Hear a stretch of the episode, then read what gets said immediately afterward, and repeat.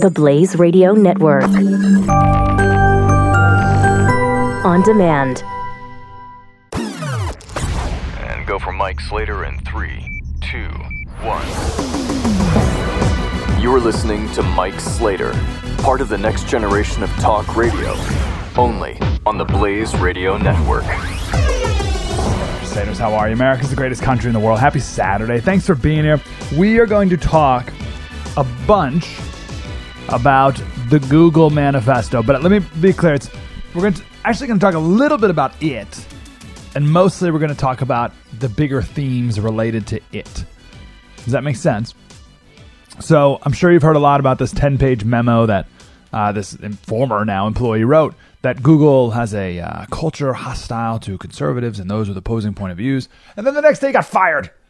fired for having an opposing point of view to the prevailing company culture, which proved his point exactly.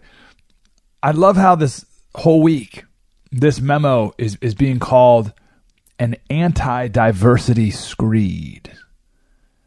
First of all, it's not anti-diversity at all. In, in fact, in, in the memo, he talks about how to actually increase diversity. He says diversity. The whole point is that diversity is a good thing, but let's get there the right way. So it's so far from an anti-diversity screed. It's a pro-diversity, but it's not even a screed. When's the last when's the last time you've ever heard anything characterized as a screed? Who decided to call this an anti-diversity screed? The heck? I heard CNN called it a tirade. There were footnotes. He footnoted it. You don't footnote a tirade. So you you've heard all the details about this already. I hope by now. Um, again, he didn't, he doesn't say diversity is bad. He said the reason that there isn't more women in technology is not because of widespread discrimination and oppression. It's because men and women make different life choices because men and women are different. Let me say that last part again. Men and women are different. Coming up a little later, I want to talk about third wave feminism. So it's feminism 3.0. It's like the third iteration of, of the feminist movement. And there's three main aspects of feminism, of third wave feminism. The first is there's no such thing as biological gender. Doesn't exist. And that's where you get this whole transgender movement and all this stuff. So there's no such thing as biological gender. The second tenet is men and women are not just equal, but are the same men and women are the same. In order to achieve that, th- th- that's why culture makes men more like women and women more like men. I'll give some examples of that coming up. The third tenet is men are the worst. right. Now, I think each of them is wrong, but it's certainly impossible to believe all three at the same time. How can you believe that there's no such thing as biological gender, but men and women are the same? Or men men and women are the same, but men are the worst. Like that doesn't like none of that makes sense. But there's nothing logical about this. So I mean, don't even try to make sense of it. But the reason I bring that up, and we're going to talk more about it later, is men. The second iteration, men and women are the same, not just equal, but the same. This is what got John McEnroe in trouble a month or so ago. Remember when someone asked him? He didn't bring this up. Someone asked him what Serena Williams would be ranked on the men's circuit. And he said, "Oh, I don't know, uh, like 500th." Oh, my God, unbelievable! How can you say such a thing? like, well, like of course, of course he's right. What, what do you th- what do you think? You think she'd beat Federer? What are you talking about? There's not even not even close. But and no one really thinks that she could beat Roger Federer or the 499th ranked man in the world. No one really thinks she could. But you're not supposed to say it because men and women are the same. That's what that's what the new new feminism says. We're the same, which is ridiculous. So this guy's whole point was men and women are different, which is amazing that that's controversial at all, let alone fireable. Uh, let me see if I can read a part here. Um, Mm, we'll get to all this stuff later. I'll, I'll, I'll, I'll do go this way instead. Um, so an employee at Google wrote on Twitter, guys, imagine waking up to a viral piece of writing saying that you are genetically unsuited for the job you love. Imagine that. And Christina Sommers wrote back, uh, she said, asked her to cite passage in Google Manifesto where it says this. She blocked me. It does not say that women are genetically unsuited for technology. Unbelievable. It doesn't say it. And this is the bigger picture. This is, the, this is one of the bigger picture topics here. We can't talk to each other because no one wants to listen. I was with some friends the other day. There were three of us, me and two two guys, and we were talking about something. I honestly forget what we were talking about. Uh, diet, maybe. And one guy was wanting to make a point, and the other guy said, uh, "Yeah, yeah, okay, okay, but what really is the best thing to eat?"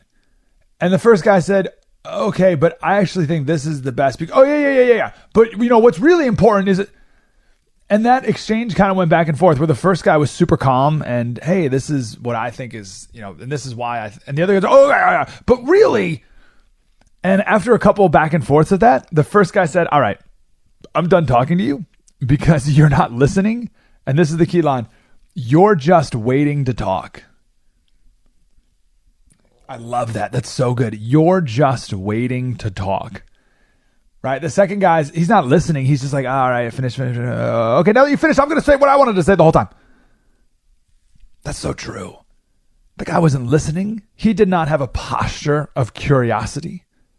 He wasn't wondering genuinely what the other person was was going to say. He was just waiting to talk. Waiting until there was a pause in in, in people talking so that he could jump in and say what he always wanted to say and was practicing in his head the whole time. There was no listening at all. And it's the same with this Google memo. No one read it. Well, I mean, no one, no one complaining about it read it. I would say of all the people who are outraged about it, nine, oh, I'm being generous, 90% never read it. They read about it, but 90% of people who are outraged never read it. So what they did instead was projected their worst fears of what he could have said on it and then judged that. They people judged not it. They judged their own creation of it. Right? Their own version of it that they wanted to get outraged by. That's 100%. There's no doubt. That's what happened to most people. So, anyway, I want to quote uh, two people here. This is from um, Christina Sommers, like a conservative. Uh, two, two responses. Someone said it's astonishing how many people confuse claims about within population averages with claims about every member of the population. Okay, that sounds a little confusing. I want to talk about that coming up. Put that one aside. This is a, uh, a tweet from Professor Christakis. This is the professor who was at the center of the Yale Halloween costume controversy couple years back. Remember that? This is the guy who said who wrote an email saying, "Hey, you know, if if someone's wearing an offensive Halloween costume, you should talk to them about it or ignore it." And he got destroyed and run from campus. So he wrote, "It's so maddening. It's almost as if people want to recklessly and, and deliberately misread things." With a smiley face, because he was a victim of that same thing.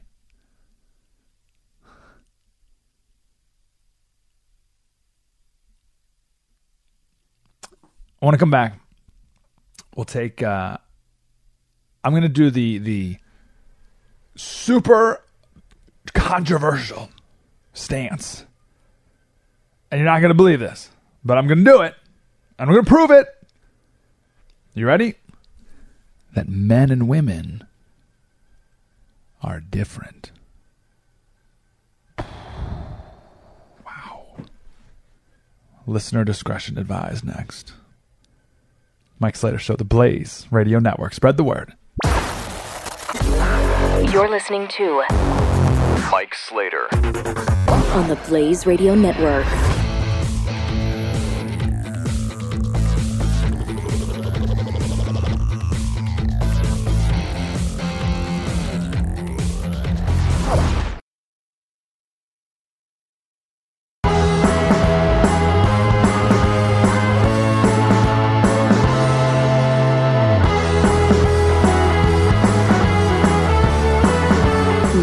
Mike That's a new intro song. I like it. Keep it. Keep it in the rotation. Um, all right, I want to play this clip here from uh, The Simpsons from a couple years ago, and Principal Skinner nails it here.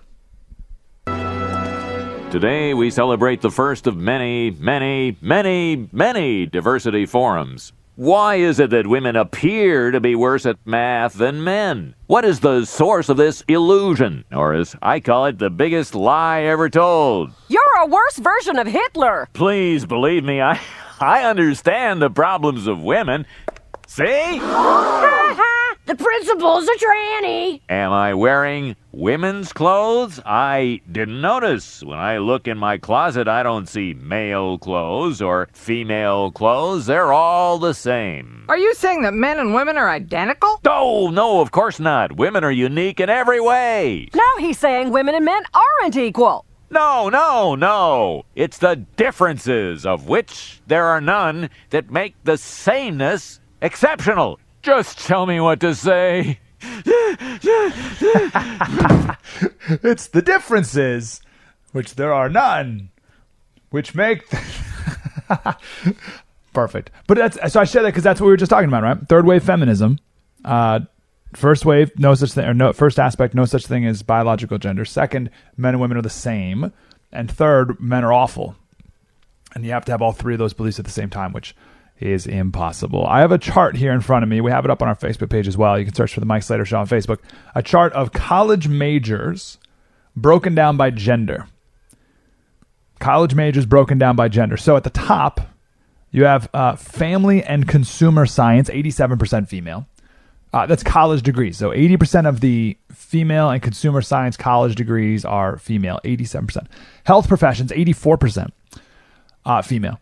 Public administration and social service, 82% female. Education, 80%. Psychology, 77%. You get the idea. Legal professions, 70% women. Now, on the flip side, engineering, 20% women. Computer science, 18%. Transportation, 12%. Construction trades, 7%. So, a couple points on this. There's this big push to get more women into engineering and technology. Why? Have you ever heard anyone make the argument why? Is there a push to get more men into psychology? Is there an equal push to get more men into social services? Why not?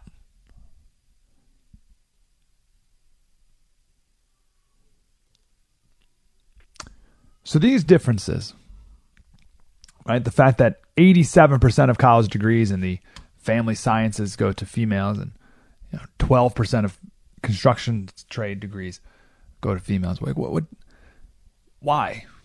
Are these differences because of some gender discrimination, oppression? Might our uh, computer science uh, departments not allowing women? Or are these individ- are these the results of individual choices by individual people who choose which gender and profession to go into? Larry Summers was Bill Clinton's Treasury Secretary. He was the uh, after that he was the president of Harvard, and in 2005 he was giving a, a talk at a uh, conference, and he was asked about this, about why there's so few women in technology. And because of his answers, he was fired. From the he was the president of Harvard. He was fired. Now there's actually no transcript of what he said. So the only way we know what he said is from a Boston Globe article which did um, interviews on people who were there and he admitted to saying a couple things, but we don't have exact quotes. He offered a few theories though as to why there are so few uh, women in technology. And I want to go through a few of those here. First, is the reluctance or inability of women who have children to work 80 hour weeks. I don't know if most people in the country have a concept of an 80 or 100 hour work week. Right? Because the unions, it's a 40 hour work week. That's the normal, 9 to 5, 40 hours. Do you know anyone? You, you might be this person, but do you know people who work 80 hour work weeks? I got a friend in New York City. She's my age. We graduated together. Uh, she she's doing the whole New York City banking thing. She has a female boss who calls her kids in the morning from the office to say good morning when they wake. So when her kids wake up, she's in the office and she calls them to say hello, and then she calls them again at night to say good night. And she has a nanny wake them up and put them to bed. Not many women are willing to do that. And that limits a lot of women in fields that require 80, 100 hour work weeks. Why do why do we have to deny this fact? Well, I don't know what's why why is this politically incorrect? Women have kids. Women generally raise the children in the home. Many women choose and prefer to be with their kids at home or work less than 80 hours or less than even 40 hours so they can spend more time with their kids. Why do we deny this fact? Now there's a greater representation of men in professions that require 80 hour work weeks. Is that oppression? Is that oppressive? So that was point number one. Point number two, he said, that got him fired. He said, quote, fewer girls than boys have top scores on science and math tests in late high school years. No one really understands why this is, and it's an area of ferment in social science. Research in behavioral genetics is showing that things people previously attributed to socialization weren't due to socialization at all. So he's saying that it looks like evidence is pointing to the fact that there are inherent characteristics between men and women that tend to make men better at math and science. I don't know why people get offended by that. I don't, I don't know what's offensive by it. It'd be like if if I said men are generally taller than women, which is 100% true because that's average, and a six foot five woman says, he's calling me short. No, but men are generally taller than women. Yeah, but Slater, fine, you can say height, but you can't say smarter. I didn't say smarter. Simon Baron Cohen, he's at the University of Cambridge. He's a neuro uh, neuropsychiatrist. He speaks about the male brain and the female brain. The male brain, he says, is characterized by systemizing tendencies. So a systemizing brain is one that uh, likes to analyze and construct systems and figure out how things work and and figure out the underlying rules that govern the behavior of a system, right? That's a systemizing brain, and that's generally men. This doesn't mean that women are stupid. Women have a more empathizing brain. Empathy, right? Empathizing is, is the drive to identify another person's thoughts and emotions and respond to them and understand another person and connect with them and resonate with them emotionally. What college majors and career paths would be better for a systemizing brain? Math and engineering and technology. What college majors and career paths would be better for an empathizing brain? Education, psychology, health, and family science. Which one do men generally go into? Which career paths, do women generally go into? There's nothing wrong with this. This is natural. It's normal. It's fine. And if you want to be a man and become a teacher, obviously it's okay. If you want to be a woman and go into technology, obviously okay. But this desire to get a 50-50 split, why? That's that's that seems really foolish and really pointless. And then to fire people who dare say such a thing? Give me a break. All right, I'm not even close to done yet. I got another science uh, study I want to share with you next about the difference between men and women's brains. We'll do that next. Slater Radio on Twitter, Mike Slater Show, the Blaze Radio Network. Spread the word. This is Mike Slater, part of the next generation of talk radio. on the Blaze Radio Network.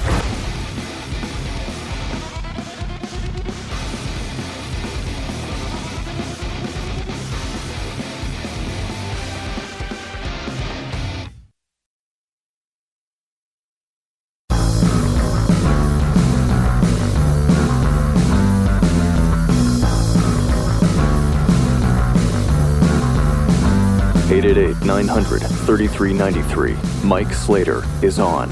Slater Crusaders. President Trump's about to talk here in a little bit. Uh, we will take that live when he does, talking about what's going on in. Is it in Virginia right now? Is that where this is happening? Um, we'll talk about it in a second if you're not even familiar with what that's about. Um, let's polish off this Google stuff until the president starts to talk. So, uh, this is Larry Summers. Again, this former president of Harvard, 2005. This got him fired. He was talking about men and women in, in technology. Uh, it says Summers also used as an example one of his daughters, who as a child was given two trucks in an effort at gender neutral parenting. Yet she treated them almost like dolls, naming one of them Daddy Truck and one Baby Truck. Uh, I want to talk about why that happened in a little bit. I have some science, uh, really interesting research study that was done on why boys and girls play with different toys when they're babies. We'll do that in a little bit. But you're out of your mind if you don't see these differences between boys and girls and, and men and women. So my son's 10 months tomorrow. He takes the train, the little train and truck and crawls out around the floor making car noises. I didn't teach him how to do that. That's what he does. I'm working at our church doing the kids' kingdom, the daycare thing during church. So I, I got the one to three year olds, and they're boys and girls, and they're different. This is the best line from this Boston Globe article in 2005 that got Larry Summers fired.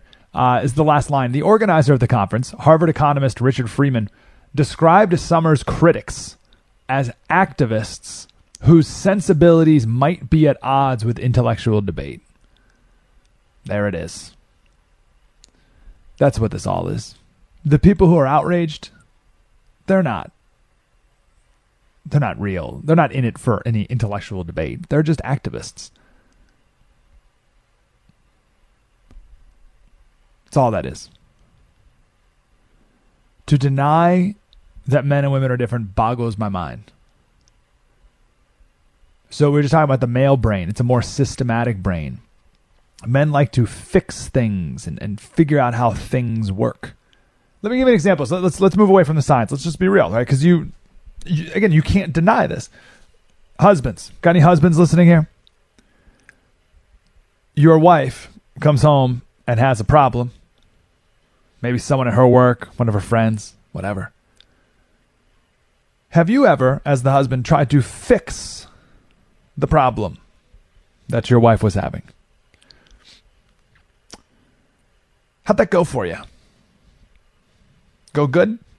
Did it go well? Probably not. Men have a systemizing brain. Women have an empathizing brain for the most part. When your wife shares with you something that's going tough in her life, you are a male, you have a systemizing brain, you want to solve it. She has an empathizing brain, she wants you to understand it. It's very different. Right? They're more focused on thoughts and feelings. This is why uh, women are more likely to talk to their cars or a copy machine or a printer as if they have minds and feelings. I distinctly remember growing up, we had an old car that sometimes would have trouble going up hills. And my mom would, would talk to the car and she'd, she'd hit the dashboard, she'd pat it. And she'd say, Oh, come on, baby, you can do it. Come on, come on, come on, come on. You can do it. You can do it. Yay. the car isn't listening. That does not make a difference. But women have such an empathetic brain, they act as if it does. By the way, on the difference between men and women, or husbands and wives, about the whole fixing problems. So, my wife and I, we have a rule. We talked about this a couple years ago, and this is how we do it now. Uh, when my wife has a problem, an issue that she wants to talk about, I literally will say, and she's down with this. It's not like we talked about it before I did this. Um, I say, Do you want me to help you solve it or commiserate? No judgment on either one. It's not like, well, do you want me to solve this or do you want me to commiserate? It's okay, honey. Would you like me to? Would you like me to help solve this, or do you want to commiserate? And sometimes she'll say, commiserate, and I'll be like, ah, oh, it's the worst. and then sometimes she'll be like, no, I, I want you to solve it. I'm like, okay, great. Here's what we got to do. We should call this person and let right. And it just ends. It preempts so many fights right? Because if a woman, if your wife wants you to commiserate and you start to solve, oh, jeez, that doesn't go well. Men and women are different. You know it. Everyone knows it. So what the heck is wrong with us that in our society today we have to freak out when someone says something like that? I think if fire the guy. So here's the thing. Neither's right or wrong. There's different times when you need different ways of thinking. That's okay. And that's why this Google guy, and this is why I say no one read it, which is amazing because there's all this outrage about it. And people are lying about it. People in the media were lying about it constantly. There was uh, one of the anchors on CNN said he was basically saying women shouldn't be around computers. It's like, what are you talking about? So people could just lie about what it said, but it's right here. You can read it. Everyone can read it, which is wild that people could, they can so they can just lie and lie and lie and lie, but it's right in front of us the truth. Anyway, he never said that women should not be in technology. He said that men and women have different strengths and weaknesses. He also said progressives and conservatives have different strengths and weaknesses. And then he said if we want more women in technology,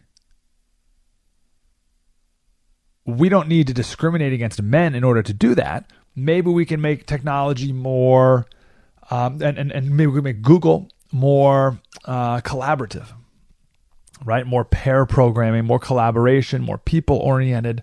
And that way it will attract more women into this industry and into this company as opposed to forcing it and discriminate against men in order to get more women in. Why don't we just make some changes to the company and to the industry so that women will want to join? Maybe we create a better work life balance, which will appeal to, to women more.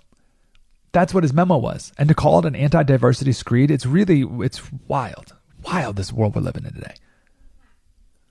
1 933 93. I want to take an early break, waiting for uh, the president here. And if he talks, then I want to make sure we don't have to interrupt him with a uh, with a quick break. So take a break here. Come back. Uh, hopefully, President Trump will be speaking. If not, I want to tell you about Purdue University and their engineering department and how they uh, are destroying themselves. you won't believe this next. Mike Slater Show, the Blaze Radio Network. Spread the word. Mike Slater. On the Blaze Radio Network.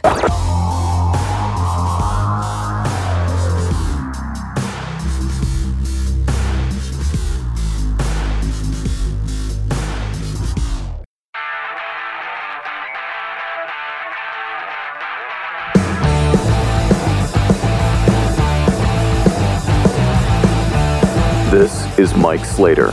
Want to go right to President Trump. This is literally just three minutes ago, starting off his press conference talking about what's going on in uh, Virginia right now, some protests. Well, thank you very much. As you know, this was a small press conference, but a very important one, and it was scheduled to talk about the great things that we're doing with the Secretary on the Veterans Administration. And we will talk about that very much so in a little while, but I thought I should put out a comment as to what's going on in Charlottesville. So, again, I want to thank everybody for being here. In particular, I want to thank our incredible veterans, and thank you, fellas. Let me shake your hand.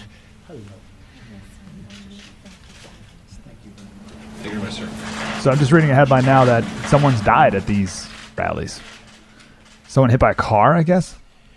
We have to come together as Americans with love for our nation and true affection, uh, really, and I, I say this so strongly true affection for each other. Our country is doing very well in so many ways. We have record, just absolute record employment. We have unemployment, the lowest it's been in almost 17 years. We have companies pouring into our country, Foxconn and car companies and so many others. They're coming back to our country. We're renegotiating trade deals to make them great for our country and great for the American worker.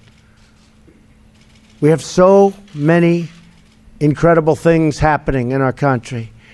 So when I watch Charlottesville, to me it's very, very sad. I want to salute the great work of the state and local police in Virginia, credible people, law enforcement, credible people, and also the National Guard. They've really been working smart and working hard. They've been doing a terrific job. Federal authorities are also providing tremendous support to the governor. He thanked me for that. And we are here to provide whatever other assistance is needed. We are ready, willing, and able. Above all else, we must remember this truth. No matter our color, creed, religion, or political party, we are all Americans first. We love our country. We love our God. We love our flag. We're proud of our country. We're proud of who we are. So we want to get the situation straightened out in Charlottesville, and we want to study it. And we want to see what we're doing wrong as a country where things like this can happen. My administration is restoring the sacred bonds of loyalty between this nation and its citizens. But our citizens must also restore the bonds of trust and loyalty between one another. We must love each other, respect each other, and cherish our history and our future together. So important. We have to respect each other. Ideally, we have to love each other. And now to the Veterans Administration, All right, stop where I'm so, So- proud. Trump said that I don't think he knew at that time that someone uh, in a car sped down the street and hit a group of protesters. This just happened. I I, I don't know who he hit. I, no, no no details whatsoever. This literally just happened. But we have amazing. There's a ton of video there. A ton of people videotaping this. Right? Um, and you see the car fly full speed into a group of people, and then slam into another car, and then reverse back out of the street and disappear. Uh, I don't think they have the car yet. I don't think they found the guy who even did it here. So like, this just happened. Um, but we got a ton of video of it happening, and it's horrific. Uh, it says at least one dead after car plows into protesters during this rally. Uh, many more will be injured from it. What the heck's wrong with people? Like the whole thing. I I don't. All right. So before someone died, that changes things. But I don't like to bite on stuff like this because it's such a sideshow. It's not real. It's not representative of anyone. This stuff is mostly cable news, soap opera drama. I've been in rallies like this. I've been in these little mini protests. Most of the people there are just looky loos who have their video cameras out, who are videotaping and be like, oh my gosh, look how crazy it is here. This is producers of cable news networks going to work in the morning and saying, well, what are we talking about today? Russia again? All right. There anything else we can talk about? And someone's like, oh, there's a white supremacist rally. All right.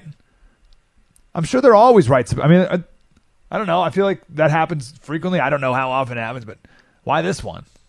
Why did this one get news coverage to begin with? Right, so they find some white nationalist rally going on somewhere, and they cover it cover it as, as if it's a significant thing, as if it's something that's representative of anyone other than the few people who are there. But it hits on all the main things that are necessary necessary for a news story. First of all, it's something. Remember, the number one priority of cable news, the number one priority. This is the number one, two, three, four, five, six, seven, eight, nine, ten priority of cable news is to fill time. That's it. Now, if you can fill time with some conflict and some striking imagery, some smoke bombs, maybe some blood. Oh, well, now we're talking. If you can get a reporter on scene that can say, Well, Charlie, I'm right in the middle of the violence here, and he's like covering his ear and he's ducking a little bit. The police are over there. You can see. I, I, I just, I just saw someone launch some sort of projectile. I don't, I don't know if it was a bomb. Could have been bullets. Maybe it was a bird. I'm not sure. Happened really fast. Probably a bomb. And it's just crazy down here, Charles. Back, back to you. I'm sorry, I'm breaking up. I'm, right, and you can create that image. Like, oh, like that's soap opera, cable news drama. And I don't know any of the details about what happened with this car. Don't know anything about it yet. But the fact that you got some white supremacists coming out, who cares? And then you cover it and you just make it bigger than it is. And then you get anti protesters coming out and they make a big thing, and then people start fighting each other and hitting each other with whatever. And it's like, what the heck is wrong with everyone? These people are crazy. They're the extremes on both sides, if you even want to say that. I don't even want to say anyone's on a side. They're just crazy. Don't give them this attention. Don't lift them up anymore. They're, they're at the bottom of the barrel. They're the worst of the worst. They're sick people. They're twisted. Don't give them a platform. Doesn't make you much better than them when you do that. Now, if I may, I see these white supremacists here, Nazis. In my book, there's a whole chapter where I share a story about a man, a black man. He's he's a, a, a blues. He plays the piano in a blues band, but his real calling is to convert Klan members. He's converted over 200 Klan members, had them leave the Klan. How is how did he do that? I'll tell you, he didn't do that by counter protesting or throwing stuff at him or and like we're so far from what it takes to actually communicate with people and change minds. It's really sad. And people are losing their lives over it. Mike Slater Show. Spread the word. You're listening to Mike Slater Part of the next generation of talk radio. on the Blaze Radio Network.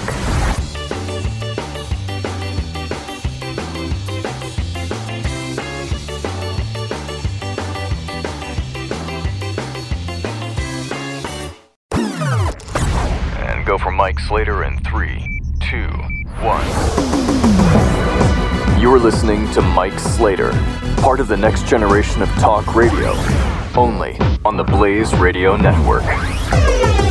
Status. We got a little more information coming in uh, as this is all happening right now with this white supremacist rally, and now just turned into total chaos in uh, Virginia. And a car just rammed right into a crowd. One dead, 19 injured. Uh, a bunch of video of it from different perspectives. There are a lot of people there uh, recording all the protests that were going on. So there's a lot of different video. I've seen a few of them. It's uh, pretty brutal and awful. So this is what you're going to hear about for the next couple days. That story right there. Um, I, I'm so excuse my cynicism and, and as I of course we mourn with those who mourn and it's a horrible situation. Someone lost their life here. I am so over these protests. I'm so over them. I don't see myself ever going to one ever, ever, ever, ever. I can't imagine a scenario where I would think protesting like this would ever be a good thing. How could that possibly be? What do people think is going to happen? I'm shocked that there aren't more people killed at every uh, these all the time. And the police are in a no-win. Right? When the police stand back and let the people fight it out, it escalates and people die. When they get more involved and they stop things before they get out of hand, well then the police are too militarized and Uh, getting infringing on our freedom of speech. So they can't police can't win. We, our country, our society can only exist if we are a virtuous people. Our founder said it, we all know it, and we're not. They're not. As a whole, we are not. And you, you get stuff like this. Again, I'm shocked this doesn't happen all the time.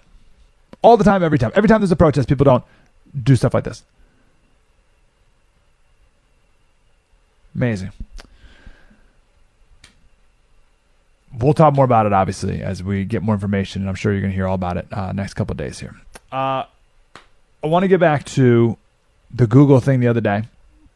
This is the big story of the week, and we haven't talked much about the, the what he wrote himself. Right, you can go read it, but there's some bigger themes that this whole thing exposed, and I want to go a little deeper into feminism here for just a minute third wave feminism. I mentioned this in the last hour, but I want to go a little deeper here and, and why this is a problem. So, third wave feminism, it's the third iteration of feminism. It's feminism 3.0, if you will. There's three different aspects. First, there's no such thing as biological gender. This is the whole transgender thing. Second thing is men and women are the same, not just equal, but the same. So, this is why they try to make men be more like women and women more like men. An example of men being more like women. Did we mention last week? I don't know if we did, but L'Oreal said that within five years they're going to have makeup counters in the in department stores just for men.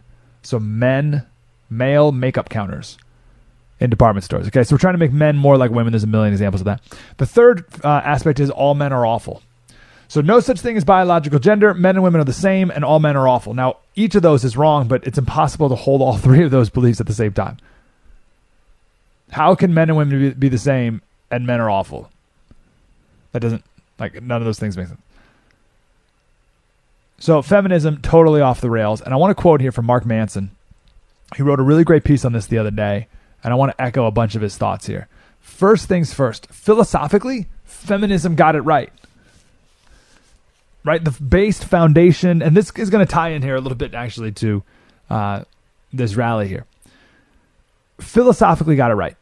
All people, regardless of gender, should be afforded the same rights and respect as any one of the other gender. Right, that's that's the philosophy behind feminism. It's all good, but then it became tribal, and this is where we get in trouble.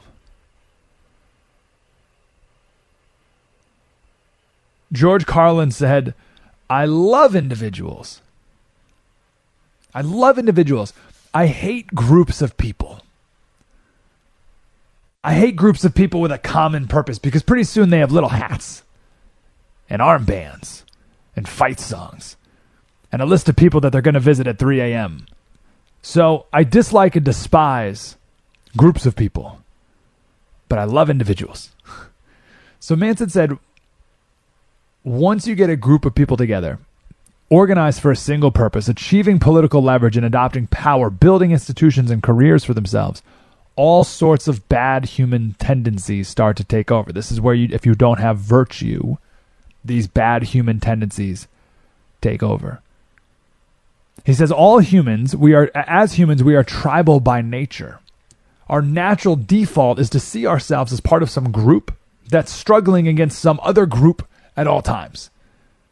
And once we're a part of our little group, our little tribe, we adopt all sorts of biases and preferences. We construct belief systems that justify our group's power and superiority. We create tests of whether other people are true and pure members of our group. And we either shame non believers into conformity or we simply expel them from the tribe. So those stalwart feminist activists of the 60s and 70s who were burning the bras or whatever, many of them moved into academia. They got graduate degrees and wrote books and founded departments and held conferences and created political organizations and had fundraisers and started magazines. And pretty soon feminism was no longer a cause for these people, it was their career. Their paychecks depended on there being oppression everywhere they looked. Their departments depended on it. Their professional careers and speaking fees depended on it. And so they found it. They found patriarchy. They found oppression everywhere. And thus, philosophical feminism became tribal feminism. That's the big problem. Remember, we played a quote Uh, a couple weeks ago of Peter Thiel. played a video of Peter Thiel, and he said, "If you want to find racism everywhere, you'll find it." But the problem is, if you go searching for it, and you find racism everywhere, you're going to find racists everywhere, and then society crumbles. And honestly, you destroy it, or you had a major part in it. And I think it's the same thing here. If you want to find sexism everywhere, you'll find it. You'll find it. And this is why people every once in a while complain about the women's soccer team making less money than the men. Right, even though men fill up stadiums and the women don't get anywhere near the attendance or advertising revenue as the men's team. But it's got to be sexist because I got to find it everywhere. And when sexism is everywhere, then there are sexists everywhere. And society is further divided and crumbles. And I think it's mostly the fault of the people who are looking for it all the time. And I think it ties into this pro- protest going on the other day too, or right now. Excuse me, the other day going on right now. Uh, you have these messed up white supremacists, totally perverted, screwed up thinking, and they see. I don't even know what they see. Right? They see the other groups, the other tribes, whatever, winning. I like who knows? They're so messed up. I can't even get inside their head right? But they see it everywhere. and then it all becomes institutionalized, and they're a part of their group, and and, and they increase in what they think is power and prestige, and they have these marches and blah blah blah. But then you have these other people who want to see sex uh, uh, racism everywhere, and they're like, "Oh look, there's a pro, there's a there's a, some white supremacist. Let's go and protest them." And then we got the protesters who's there. They think their livelihood depends on it, and then you got these other people who think they're in it for a righteous cause by tearing down these white supremacists, and then it just explodes and explodes. It gets worse, worse, worse, and then you get people dying.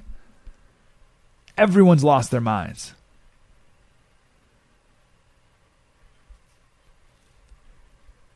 Remember a couple weeks ago, we talked about Japanese Americans during World War II.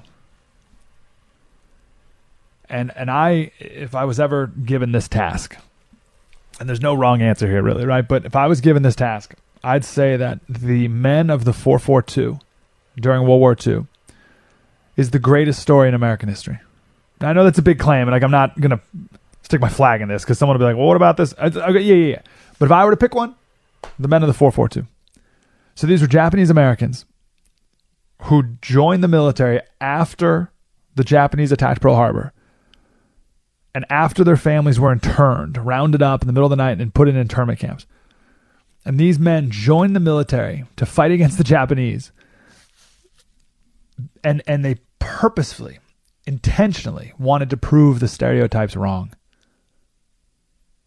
So they joined the military and fought with incredible bravery while they, they brought they fought for a country who was interning their family members back home. But they wanted to prove everyone wrong. So badly.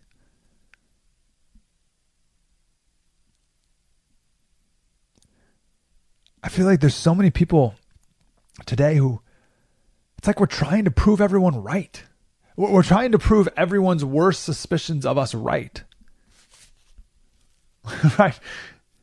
Someone will say, "Hey, you're uh, you uh, white nationalists. You guys are uh, violent," and someone's like, and they're like, "No, we're not," or, or it's the other way. It's we'll show you how violent we are. And it's like Black Lives Matter. Gosh, you guys are totally out of control. Yeah, we are.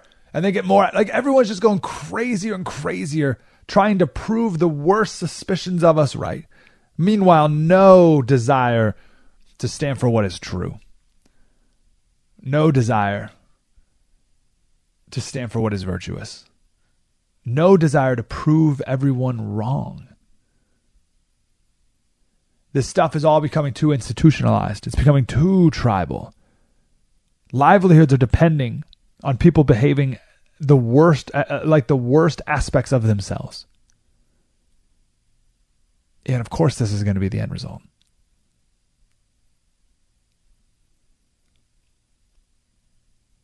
One eight eight eight nine hundred thirty three ninety three. Mike Slater Show, the Blaze Radio Network. Spread the word.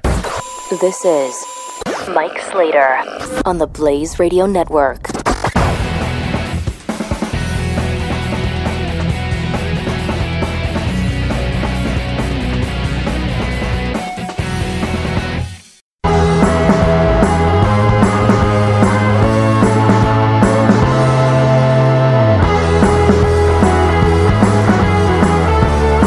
You're listening to Mike Slater.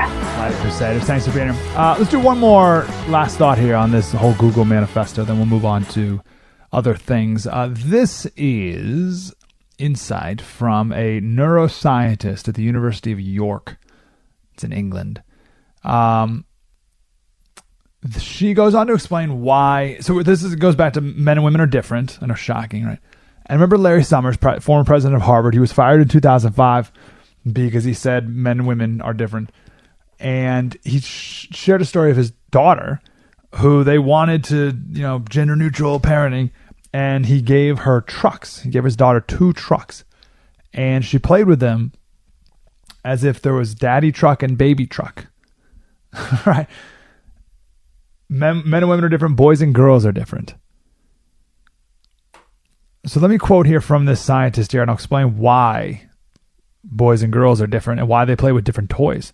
Um, let me quote here. As mentioned in the memo, gendered interests are predicted by exposure to prenatal testosterone. Higher levels are associated with the preference for mechanically interesting things and occupations in adulthood. Lower levels of testosterone, prenatal testosterone, so still in the womb. Lower levels are associated with a preference for people oriented activities and occupations. This is why STEM fields tend to be dominated by men. We see evidence for this in girls with a genetic condition called congenital adrenal hyperplasia who are exposed to unusually high levels of testosterone in the womb. Right? So you have a girl in the womb and there's this condition where there's there's more testosterone than normal. When they are born, these girls prefer male typical wheeled toys, such as trucks, even if their parents offer more positive feedback when they play with female typical toys, such as dolls. Similarly, men who are interested in female type activities were likely exposed to lower levels of testosterone in the womb.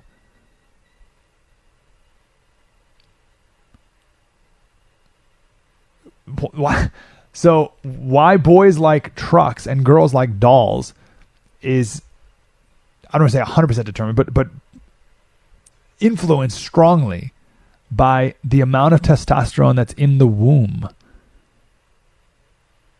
That's amazing. We got another study here. Again, men and women are different.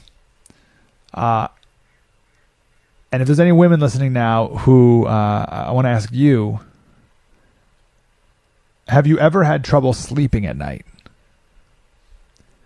Have you ever had trouble because your brain is just on overdrive? Just zzz, you just can't can't shut it down.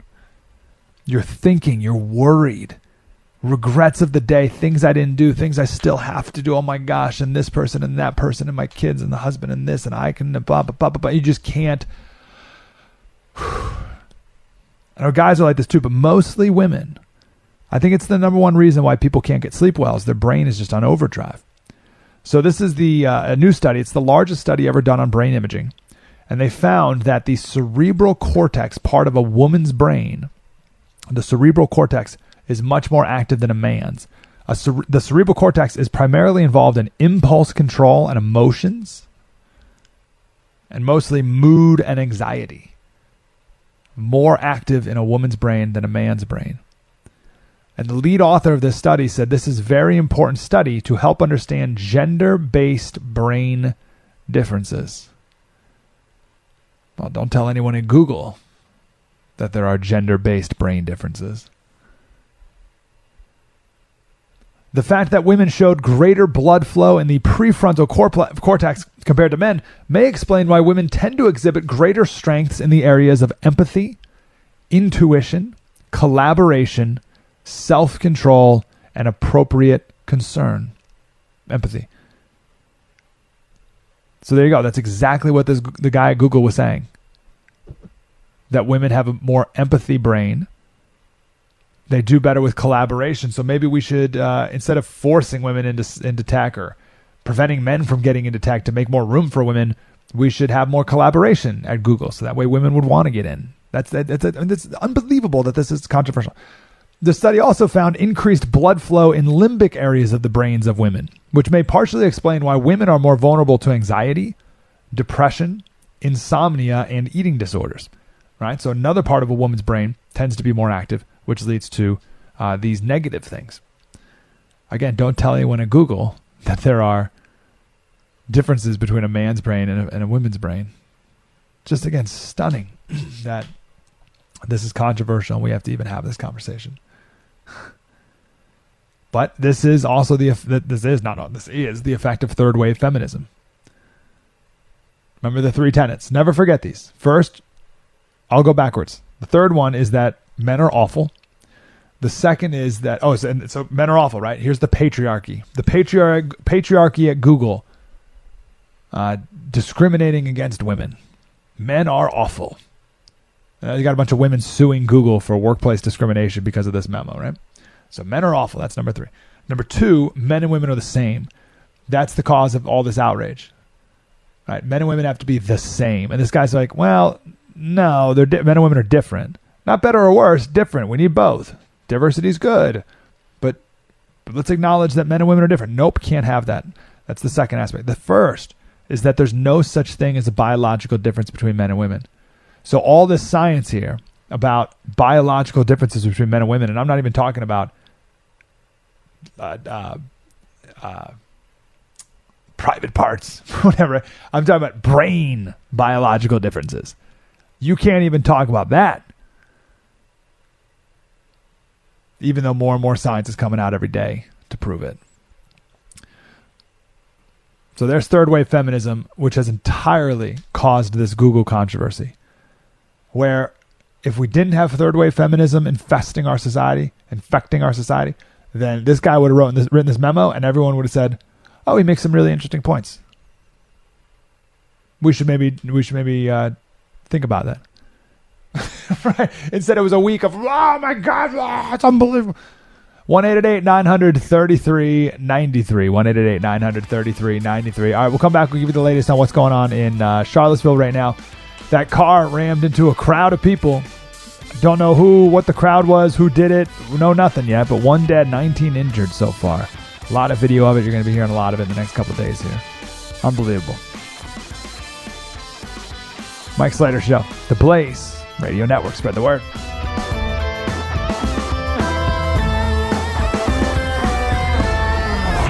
This is Mike Slater, part of the next generation of talk radio. On the Blaze Radio Network.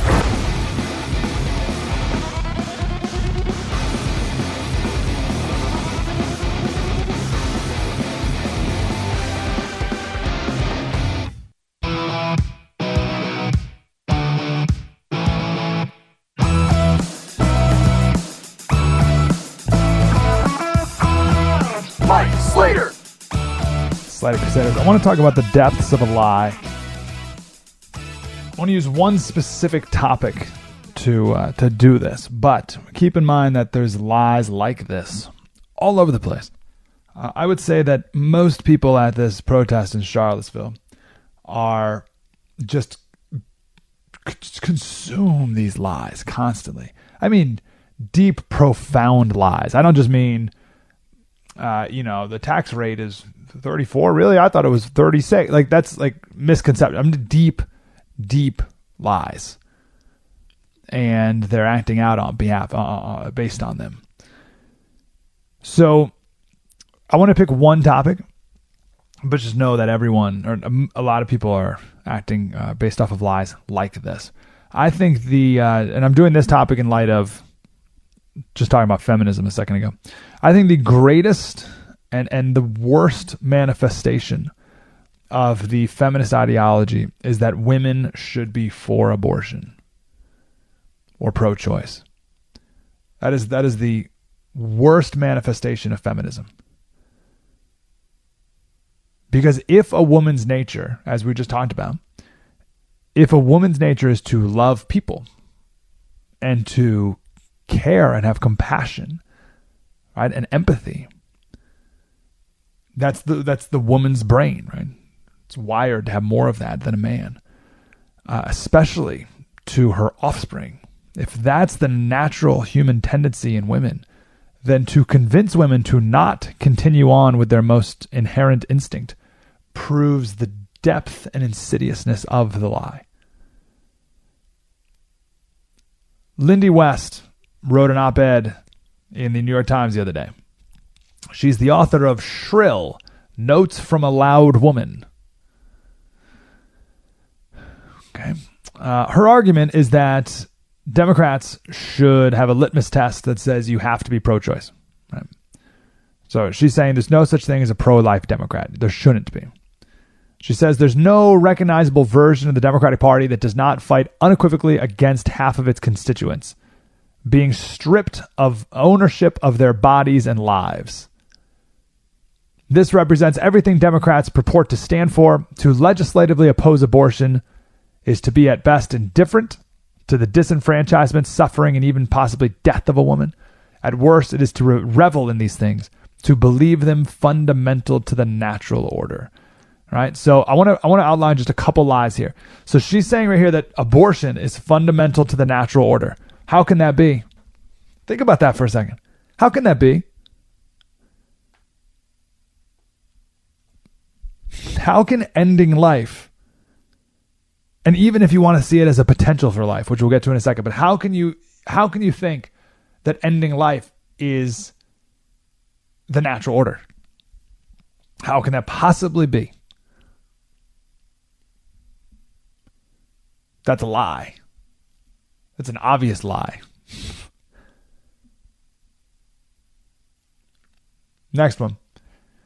Uh, to be anti choice on a policy level is absolutely indefensible from an economic justice, racial justice, gender justice. I can't, it's not, it can't just be justice anymore, right? What a great example of all the tribalness that we were talking about about half an hour ago. The tribalness that exists in everything. We have economic justice, racial justice, gender justice, and a human rights standpoint. And if the Democratic Party does not stand for any of those things, what on earth is it? So the, I love the racial justice. I'll just pick that one out. Remember, more black babies are aborted in New York City than born every year. More black babies are aborted in New York City than ki- than than born. Amazing. Just think of the lengths that parents went to to have their babies and keep their babies and their families intact during slavery and just after slavery. And today, the number and the flippancy and celebration even of the abortion of black babies. It's unbelievable the difference. And keep in mind, Planned Parenthood was founded founded on ridding the world of the undesirables. That is black and disabled people. So again, the depths of the lie that that people today can say that to be pro-abortion is racial justice. How can killing 900 black babies a day be racial justice? what are you talking about? 900 black babies a day are aborted, and that's racial justice. Hmm. All right, I'll end on this one. Abortion, she says, is not a fringe issue. Abortion is liberty. Gosh, again, what a great lie. Abortion's liberty. Quick note here liberty is not the freedom to do whatever you want, like she feels it is. Liberty is not the freedom to do whatever you want, it's the absence of force. And uh, what other way can you describe abortion other than force? It's force against the baby. So there's four lies, deep insidious lies. First, that if you're a woman, you should be pro choice, pro abortion. Second, abortion is fundamental to the natural order. What? Third, abortion is racial justice. And fourth, abortion is liberty. Now, if you're a woman, you should be pro life. Life is fundamental to the natural order. Not killing black babies is racial justice. And life is liberty. Not abortion. Or I'm like, what? It's unbelievable. Gosh, how could we have uh, fallen so far with this? I want to take an early break. Uh, keep that in mind. If, if people, this is a New York Times op ed if people can write this in the New York Times and, and others believe it, these these are fundamental, foundational truths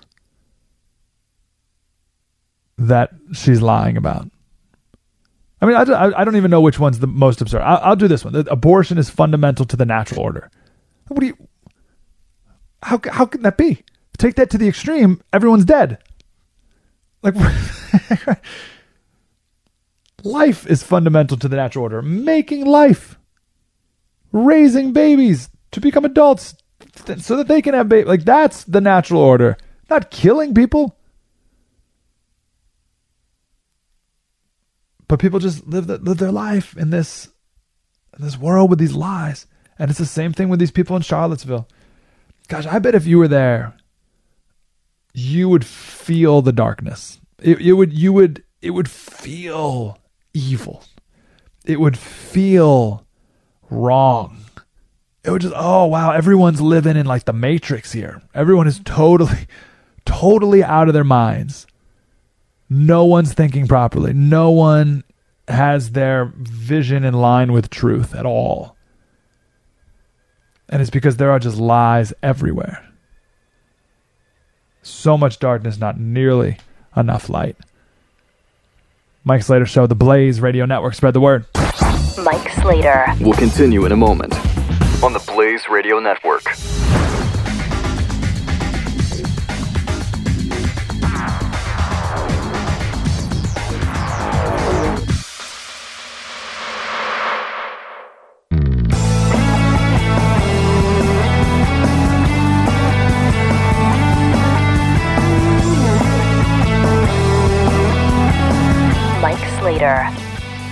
So it's going on in Charlottesville right now, but these protests have happened for a long time all over the place. Portland, they're, do happen frequently in Portland, just crazies on all sides.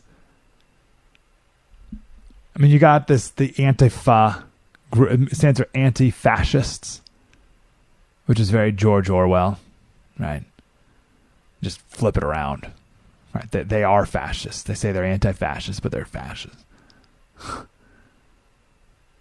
I want to share a story here uh, of Carrie Smith. This is someone who considered herself a social justice warrior. Another meaningless term. Intentionally made that way to disguise their real intent. But alas. Uh, it's a story of a girl who realized how full of hate she really was as a social justice warrior.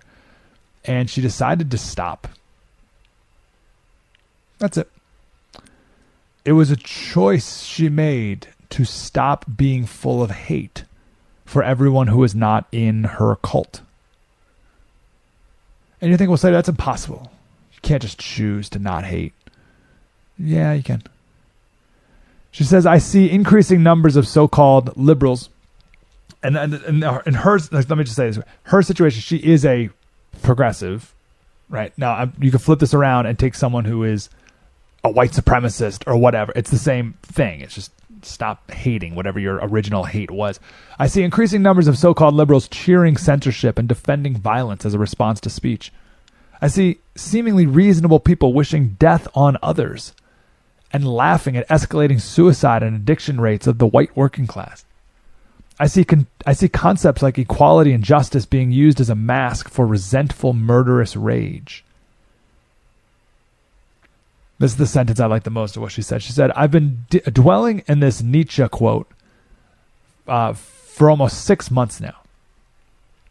He who fights with monsters should be careful, lest he thereby become a monster.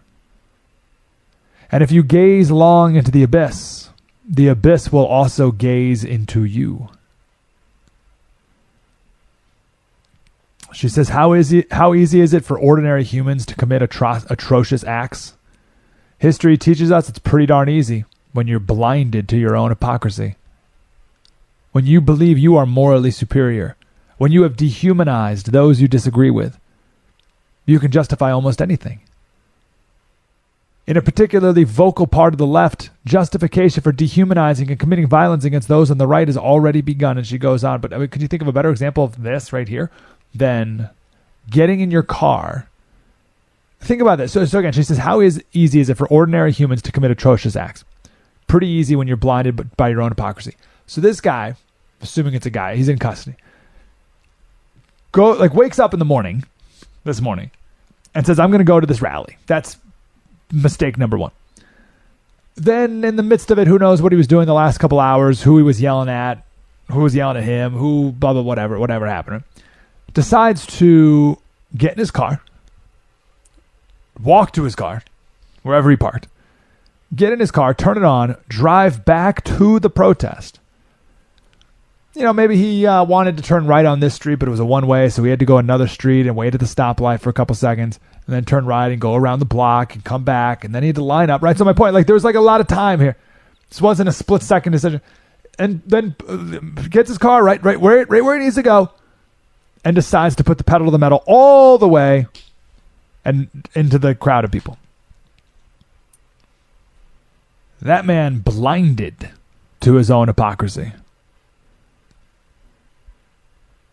Pretty easy to commit atrocious acts when you're that blind and when you believe so many lies. And this is why I wanted to put in my book the story of Daryl Davis. He is a black man, plays in a blues band, blues band. That's where he makes his money. This is his job. But his calling is to convert Klan members.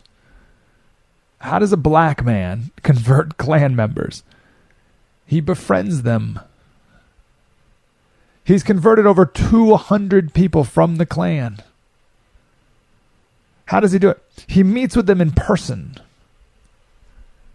and he listens to them. he just lets them talk. That's it. Just the act of listening to these people filled with hate. Daryl Davis filled with love. These Klan members full of hate. And he listens to them. Now, these guys have been raised to hate Daryl because he's black. But then they meet with him. And he listens to them. And then they start to realize that, well, he's not so bad. And then he says, well, how can you hate me? You don't even know me. And then they become friends. And over time, he converts them. They have hate. And the only antidote is love. And he is the proof. He's done it 200 times. He met with and befriended the, the leader of the Klan in Maryland. And they became such good friends. This guy left the Klan in Maryland. The Klan disbanded, and now since then there hasn't even been a Klan in Maryland. They'll try to have meetings every once in a while, but the people there are always people from out of town, and it never picks up because the leader was was left the Klan because of Daryl Davis. now there's a black activist. His name's Kwame Rose who doesn't like this approach.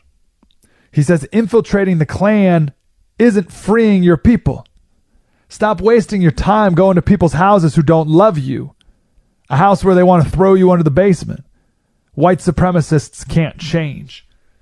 Daryl Davis says people the NAACP say, Man, what are you doing having these Klan members over for dinner? Here we are trying to make a difference and you're just pushing us backwards. And Daryl says, How many Klan members have you converted? I've converted over 200. Here, look at this closet. He's got a closet at home full of robes of former Klan members. And then they shut up.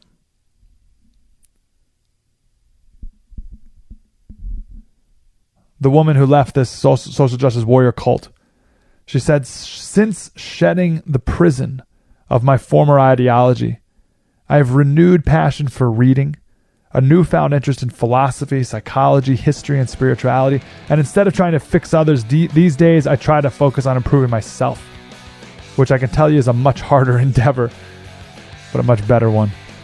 My book's called How to Change Someone's Mind. You can find it on Amazon. Pick it up and, and listen to the story Daryl Davis. There's a uh, Netflix documentary about Daryl Davis as well. And you can watch that. And that's what this world clearly, obviously, needs more of. Mike Slater Show, The Blaze Radio Network. Spread the word.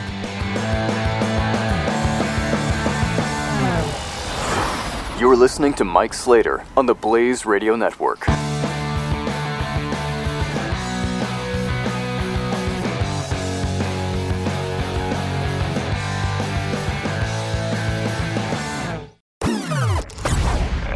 Mike Slater in three, two, one. You're listening to Mike Slater, part of the next generation of talk radio, only on the Blaze Radio Network. Slater Crusaders, America's the greatest country in the world. Thanks for being here. Happy uh, Saturday. Um, we're looking at what's going on in Charlottesville right now. Totally out of control. Um, I want to. So you have these these people who take. So um, where do we start? We've talked a lot in this show about culture recently and how cultures are different. And I think some cultures are better. And you have these groups that take that to this ridiculous extreme and undercuts every genuine argument that that does exist in a more academic world. Let me speak to the genuineness part here two professors, Amy Wax, she's at the University of Pennsylvania Law School, Ivy League School, and Larry Alexander, University of San Diego Law School. Uh, I don't see how these two people are going to keep their job after this editorial. I'll just be honest. But what they do, they, they, they write this editorial, and the, the first thing they do is they map out a bunch of different broken aspects of our society. Opioid use, which is getting a lot of publicity recently, homicides in our cities. Half of children today are born out of wedlock. Kids graduating high school, they can't read and write. And they just go down the list. And they conclude, quote, these and other maladies is the breakdown, the result of the breakdown of the country's bourgeois culture. Bourgeois, I don't know why people use this word. It's middle class, that's all it means. Now, people are going to read this and say, oh, that's a dog whistle for white middle class. No, that's not what they're saying at all. It has nothing to do with skin color. It's deeper than that. It's more than that. Obviously, skin you can't get you cannot get more surface level, literally and, and phys- figuratively, than skin color, right? This is about deeper than that. She says, they say that culture, right, the old the old middle class culture in America, laid out the script that we are supposed to follow. Get married before you have children, and strive to stay married for their sake. Get the education you need for gainful employment. Work hard. Avoid idleness. Go the extra mile for your employer or client. Be a patriot ready to serve. Be neighborly, civic minded, and charitable. Avoid coarse language in public. Be respectful of authority. Avoid substance abuse and crime. Right? That's the bourgeois middle class culture that we used to have in America. And they say this cultural script began to break down in the mid 1960s. A combination of factors encouraged an anti authoritarianism, adolescent, wish fulfillment ideal that was unworthy of and unworkable for a mature, prosperous adult society. This era saw the beginning of an identity politics that inverted the colorblind aspirations of civil rights leaders like the Reverend Dr. Martin Luther King Jr. into an obsession with race, ethnicity, gender, and now sexual preference. Real quick timeout. We say all the time on this show that one of the greatest um, uh, blackouts in history, in American history, is removing of the Reverend from Reverend Dr. Martin Luther King Jr., removing of anything related to Jesus, sermon, Christian, get Bible, get rid of all that. And now it's just Martin Luther King Jr. or Dr. Martin Luther King Jr., but they take out the Reverend part. Here we have these two authors, including the Reverend, and for good reason. Now, are you with these people so far? They haven't gotten to the fireable offense yet. That's the reason why I don't think they're going to have their jobs anymore. We haven't gotten to that part yet, so let's just get right to it. Quote, all cultures are not equal, they say. Or at least they're not equal in preparing people to be productive in an advanced economy. That's an important point there. They're not equal for what? So, what's the goal here? I think the goal is to be productive in an advanced economy. And some cultures are not good for that. The culture of the Plains Indians was designed for nomadic hunters, but it's not suited for the first world 21st century environment. Nor are the single parent, antisocial habits prevalent among some working class whites, the anti acting white rap culture of inner city blacks, and the anti assimilation ideals gaining ground among some Hispanic immigrants. These cultural orientations are not only incompatible with what an advanced free market economy and a vile democracy require, but they're also destructive of a sense of solidarity among Americans. And if the bourgeois middle class cultural script cannot be widely reinstated, things are likely to get much worse for us all. So basically, the whole point of this is get your life together. Now, I don't want to sound all Gary Vee here, but most of the issues that are plaguing our society and that are like at large, macro, and also on a micro level, most of the problems plaguing our own individual lives is caused by self harm, self destructive behavior. I've shared this story a million times, but you know, Glenn Beck's my hero. He's the reason I got into radio, and I had the opportunity to go on his tour bus. This was, I, I, someone can look up the date, but we were going to the villages, the villages. We were driving there, and I was in the bus, super nervous. I was like, "Oh, I'm gonna, I'm gonna ask him a question." So I asked Glenn Beck his advice for a young up and coming radio guy. And without skipping a beat, that quick, he said, avoid self destructing behavior, self destructive behavior. I'll never forget it. Just like that. Avoid self destructive behavior. So it wasn't something like I was anticipating, which was, oh, make sure you do this and do this and do this. It was, don't do these things. he wasn't specific, but just self destructive behavior. And we all know what those are. I mean, we see celebrities do this stuff all the time, but it's everywhere. It's it's in our own homes. Read an article the other day from a divorce lawyer, and it was this guy's advice 10, 10 ways to avoid divorce. And it was all self destructive behavior. That's all. His advice was stop watching porn, listen to your spouse, don't cheat on each other, be patient with each other, right? It's all just like basic, common sense, non self destructive things. And as I mentioned earlier, and as we can look at Charlotte, our founding fathers said this country cannot survive unless we are a virtuous people. But nothing can survive unless we're virtuous people. Families can't survive unless we're virtuous people. Communities and countries.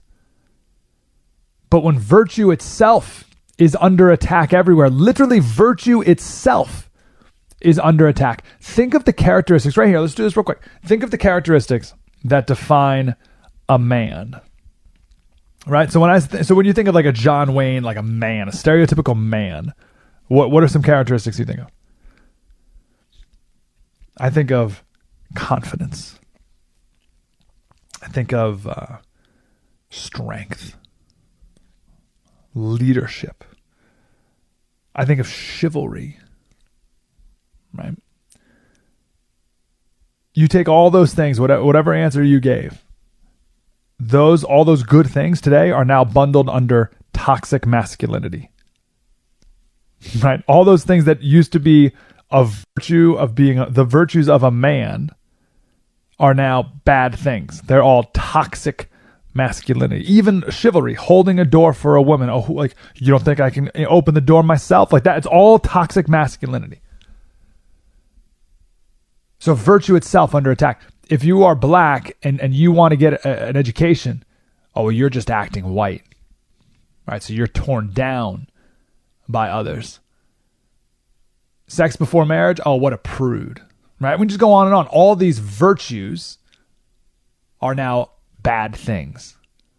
And then on the flip side, all the vices, all the bad things are encouraged and celebrated.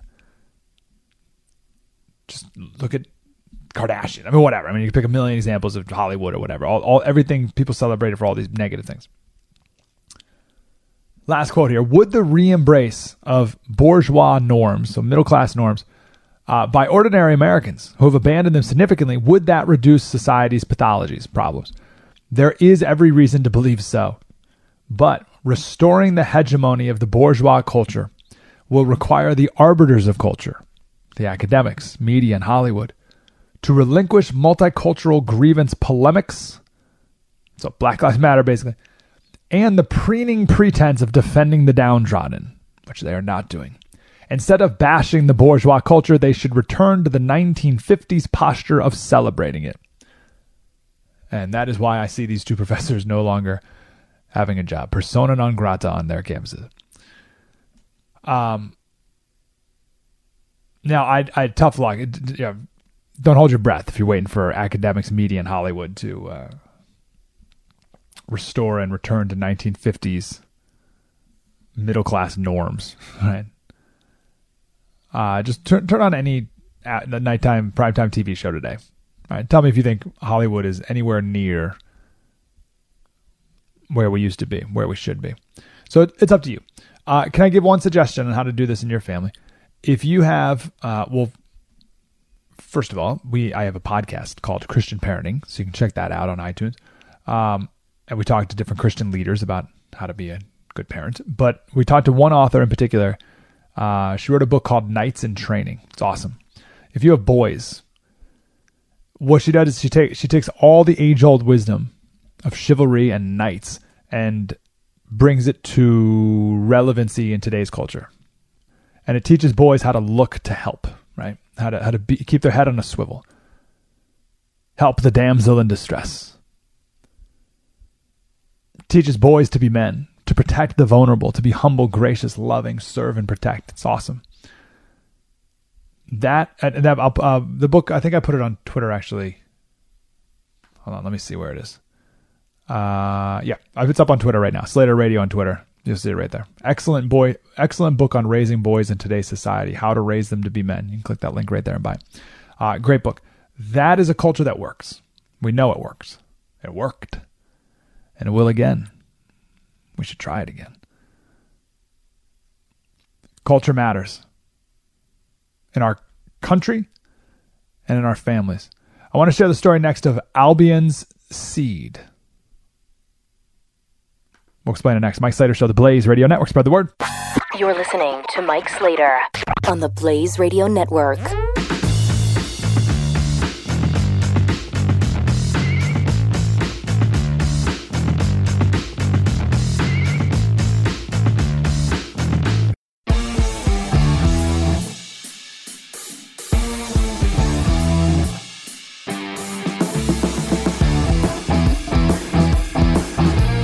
Mike Slater on the Blaze Radio Network. Slater Crusaders, we're talking about culture. Uh, I was talking to a Yankees fan the other day, and we were talking about the difference between Yankees fans and Red Sox fans and how that rivalry started and why it continues. And the reason it's a thing is because the cultures of these two cities are very different. People from New York City are very different from people from Boston. Neither good or bad necessarily. Uh, we got a ton of similarities too, obviously, but I don't know why we ignore the differences. I think the differences are fascinating. I think it's fascinating. I think it's important to know.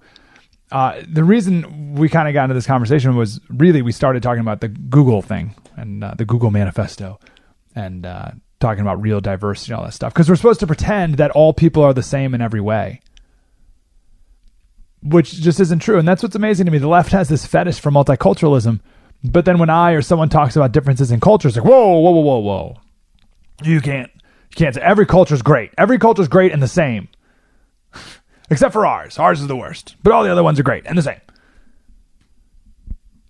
And then I bring up differences between cultures, and I can't because we're all the same. Right? You see? Doesn't make any sense. Now, we've talked before about American culture versus the culture of other countries. Usually we do that in an immigration context. But what about within America? What about the different cultures within this country? So the current idea today that they, what people are uh, sociologists and, and, others are uh, the working theory is that there are 11 main cultural groups in America today and they're all separate because of where the original settlers to those areas came from. I know the last couple weeks we've talked about Thomas Sowell's book Black Rednecks White Liberals, which is an amazing book he broke down two groups of colonists. So he said the people from Boston came from East Anglia, England, and people to Virginia came from Ulster County, Ireland. He only chose those two because he wanted to talk about the difference between Yankees and Southerners. But if you keep breaking it down, then you have more, right? So if you look at the Delaware Valley, so it's Pennsylvania, Rhode Island, Delaware, those settlers came from Derbyshire and Nottinghamshire, England. The people in Appalachia, they came from the Scottish borderlands. And each culture where they came from is a little bit different, and they brought it here and then became even more different. There was a book written in 1989 called Albion's Seed, and it's a breakdown of all the different aspects of culture in general. And I think this is important because people are, we don't, again, we don't talk about, we're all multiculturalism, but no one talks about the differences. So, what are some differences?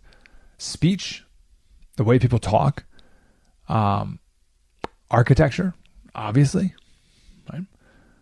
Family structure, differences in gender roles, how we view sex, child rearing, names, right? The names we give our kids. Um, some cultures have very, you know, family oriented names. Age, how we view our elders, that's different among culture. Death, oh, there's huge differences. How we, you know, the customs at funerals, very different. Religion, obviously, food, uh, how we dress, sports, how we view work. Remember, we, we read a newspaper editorial saying that we don't want these new people to come to our neighborhoods because they're lazy and they don't value education and uh, they play their music real loud and they're just a big pile of trouble.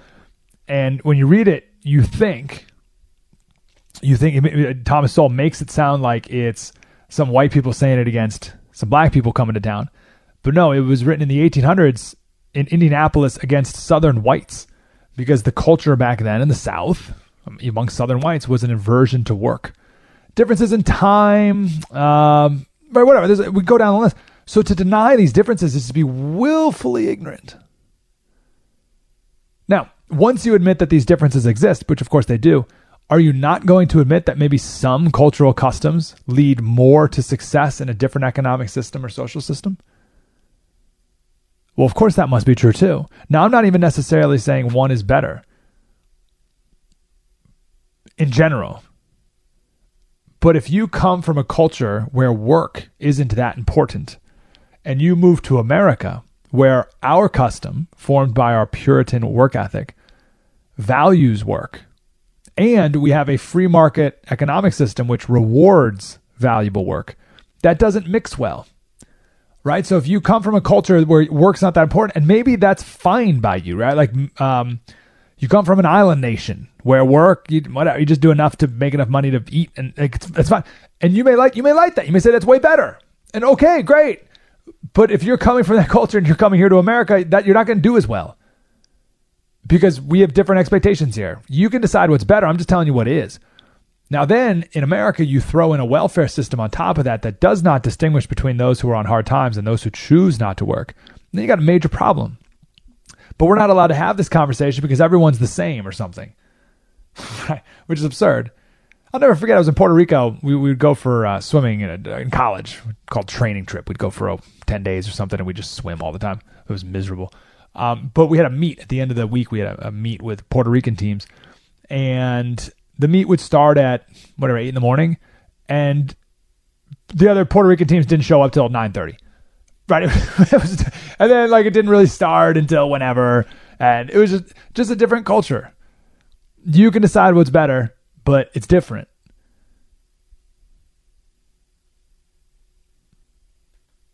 So why does this matter?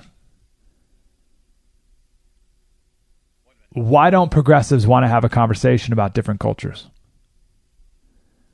Because if they admit there are different cultures, then they have to make a judgment on one or the other. And they're not willing to do that because they've been taught their whole lives don't judge, don't judge, don't judge, don't judge. And this is why it even goes to the extreme of, hey, what do you think about Sharia law?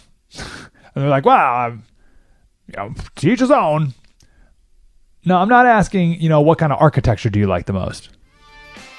European architecture or more American architecture. I'm talking, what do you think about throwing people off buildings for adultery? But they can't even judge that. That's one reason why that's a problem. But everything's the same, except, of course, us. We're the worst of them all.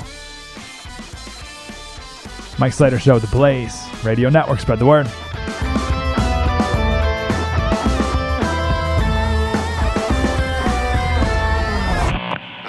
Is Mike Slater, part of the next generation of talk radio. on the Blaze Radio Network.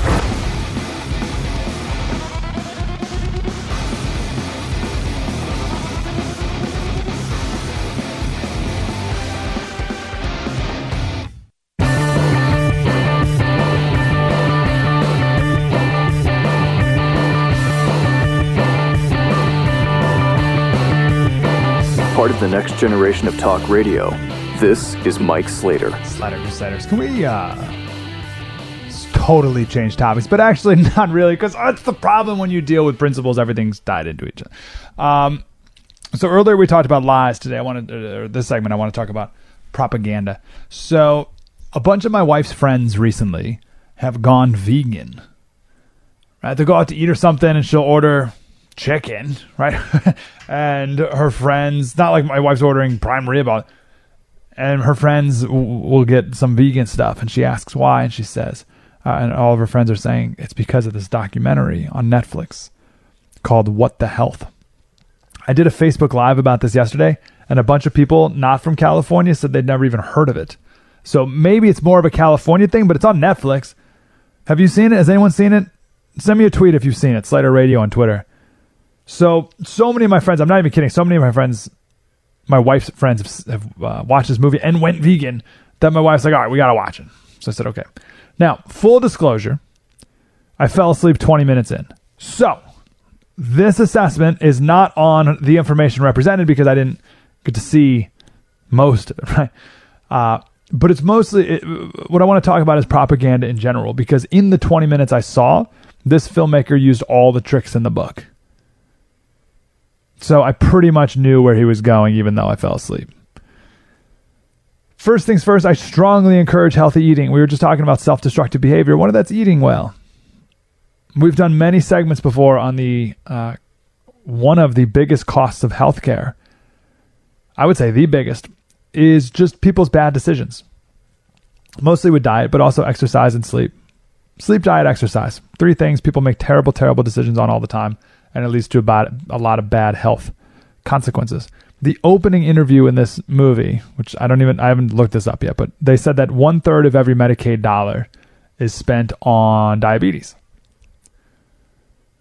So if people ate properly, then we could cut the cost of Medicaid down by a third, just like that. Anyway, point is, I'm all for healthy eating. Eat your vegetables. It's all good. But I'm not for propaganda. And I want everyone to be hyper aware of it because it's everywhere.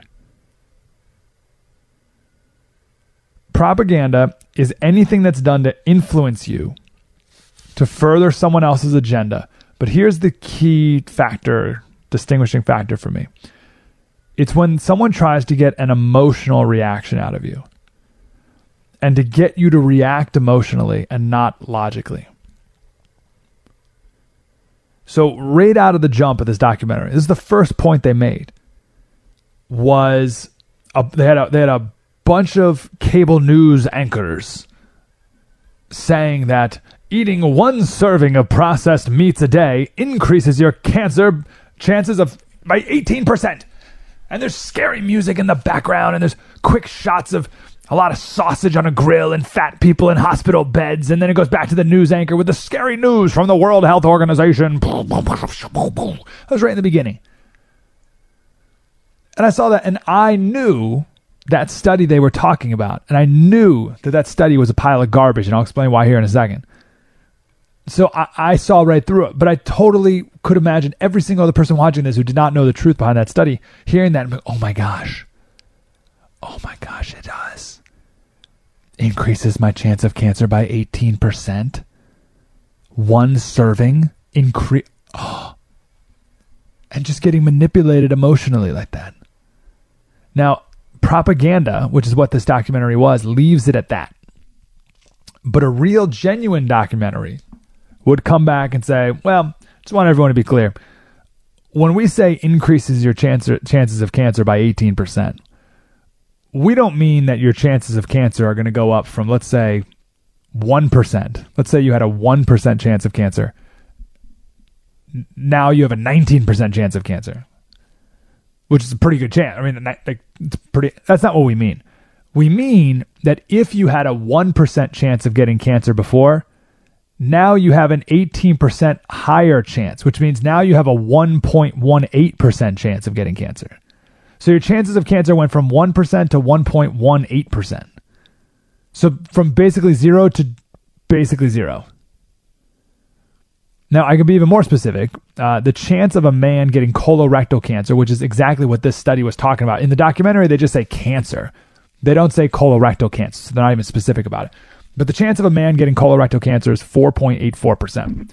If you increase that by 18%, so if you have an 18% higher chance of getting colorectal cancer, then you have to take 18% of 4.85, which is 0.873, and you add those numbers together and you get 5.7. So if you eat twice as much processed meat as the average person does every day, twice as much every day, then your chances of getting colorectal cancer go up from 4.85% to 5.72%.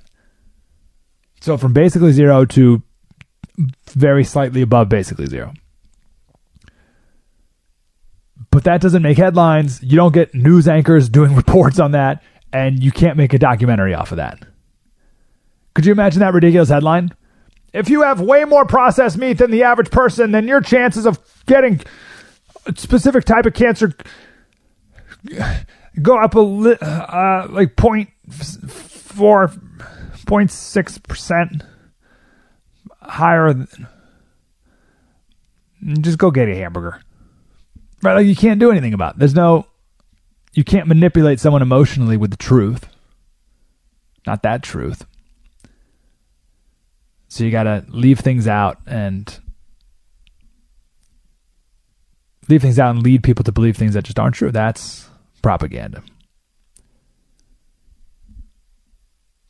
There's another part, and I don't have the uh, the clip of this here, but the guy calls the American Cancer Society, and he says something like, "He's the, the video shows him talking into a cell phone, and he goes." Hi, I just got a question here. Why does your website say that people should eat chicken, which is in the same classification of a carcinogen as plutonium and asbestos? That would be like the American Lung Society teaching you how to roll a cigarette. And, and he went on for like another minute with absurdities like that.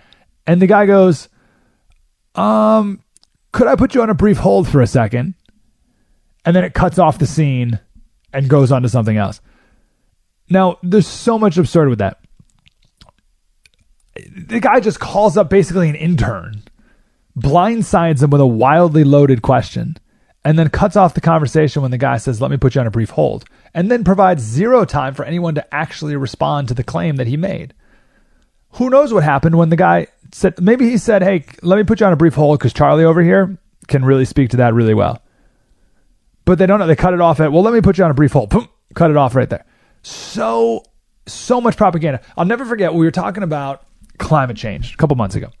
And someone called in and said, Oh, Slater, what do you know about climate change? What are you, some sort of scientist? Are you a climatologist? I said, No, but I am an expert in persuasion and I'm an expert in manipulation and I'm an expert in viewing and seeing and looking at propaganda and knowing propaganda when it's coming my way. And that's exactly what this thing is too. And it's all over the place please be aware of it. It's everywhere. Con- it's, it's this is cable news. This is cable news in a nutshell. To bring it all the way back around to the main topic of the day, which was the Google manifesto, when the CNN news anchor said, well, basically what the guy said was women shouldn't be around computers. Pure propaganda. That's not just wrong. That is intentionally wrong. To emotionally manipulate people, their viewers, into thinking something that's not true.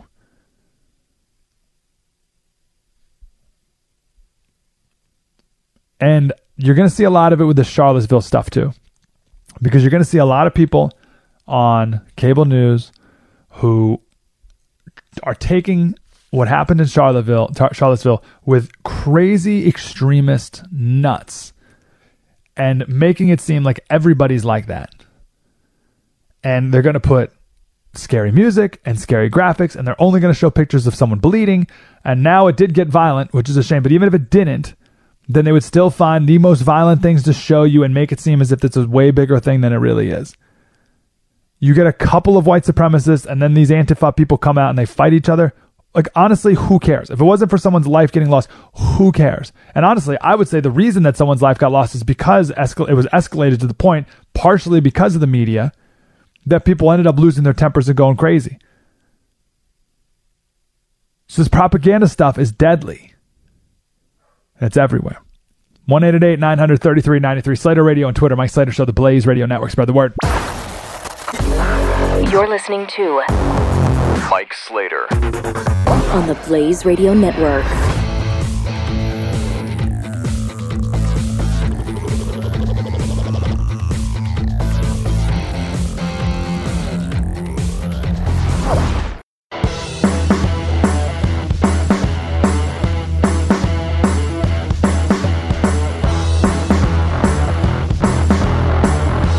Mike Slater on the Blaze Radio Network.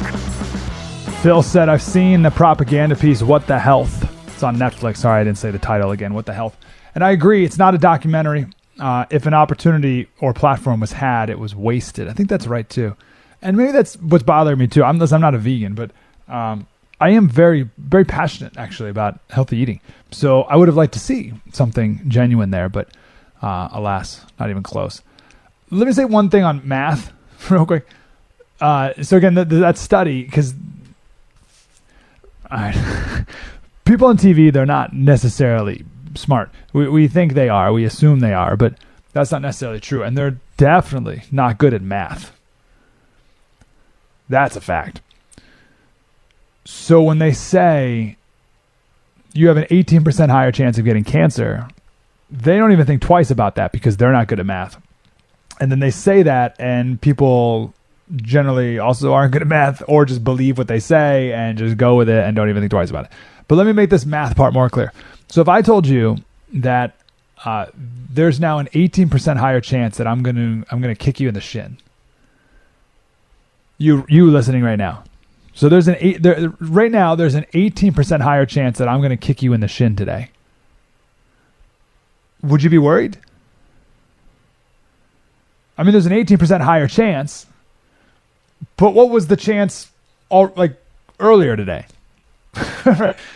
Pretty like zero. Like there's almost no chance I'm going to kick you in the shin today.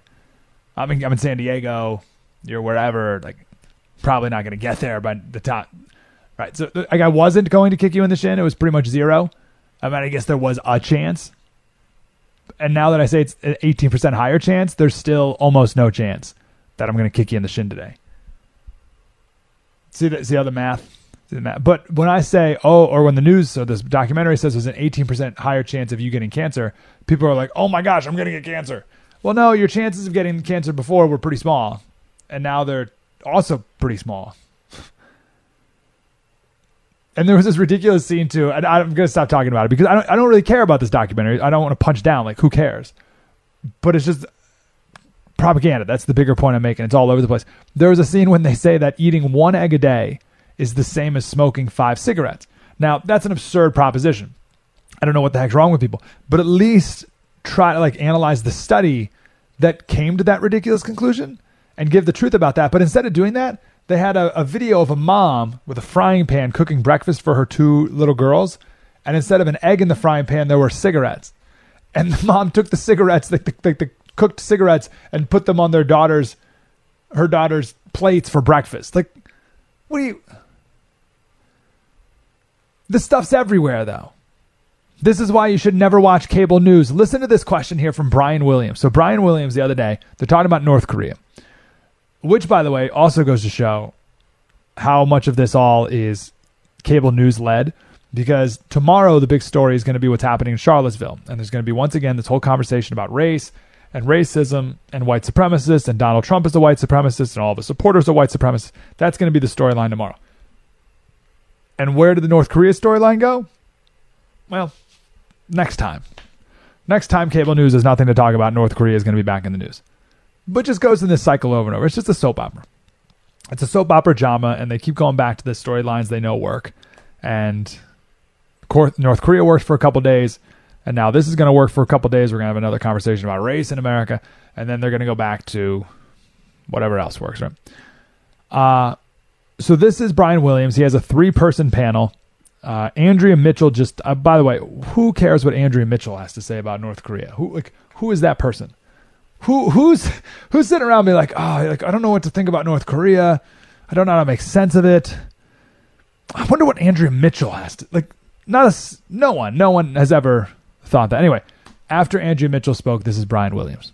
Malcolm, our job tonight actually is to scare people to death on this subject so the talk isn't as free as it is about a preemptive or surgical military strike. You know that part of the world. The population centers, Andrea and the general have talked about uh, South Korea, the Japanese, and so on and so on. No, we can, we can stop it there, actually. So I, I, I played his whole question because I don't even know what he was trying to do there. I don't know if he was being sarcastic or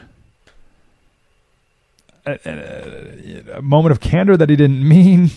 But he, I mean, you. He said, he's, "Our job here is to scare people to death." huh?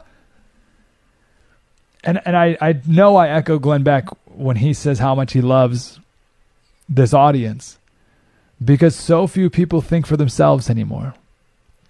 So few people think we're just on autopilot. We believe everything we hear all the time. Otherwise, intelligent people watch that health documentary and then go vegan right there on the spot with no further research. But think about what happened this week. Right, we got Brian Williams saying it's our job to scare people to death. We got What the Health saying we're all going to die of cancer, and we got the Google manifesto saying uh, he's against women in technology. None of that stuff is true. We're so far away from what's true. Focus on the truth. Mike Slater Show. Spread the word. You're listening to Mike Slater Part of the next generation of talk radio. on the Blaze Radio Network.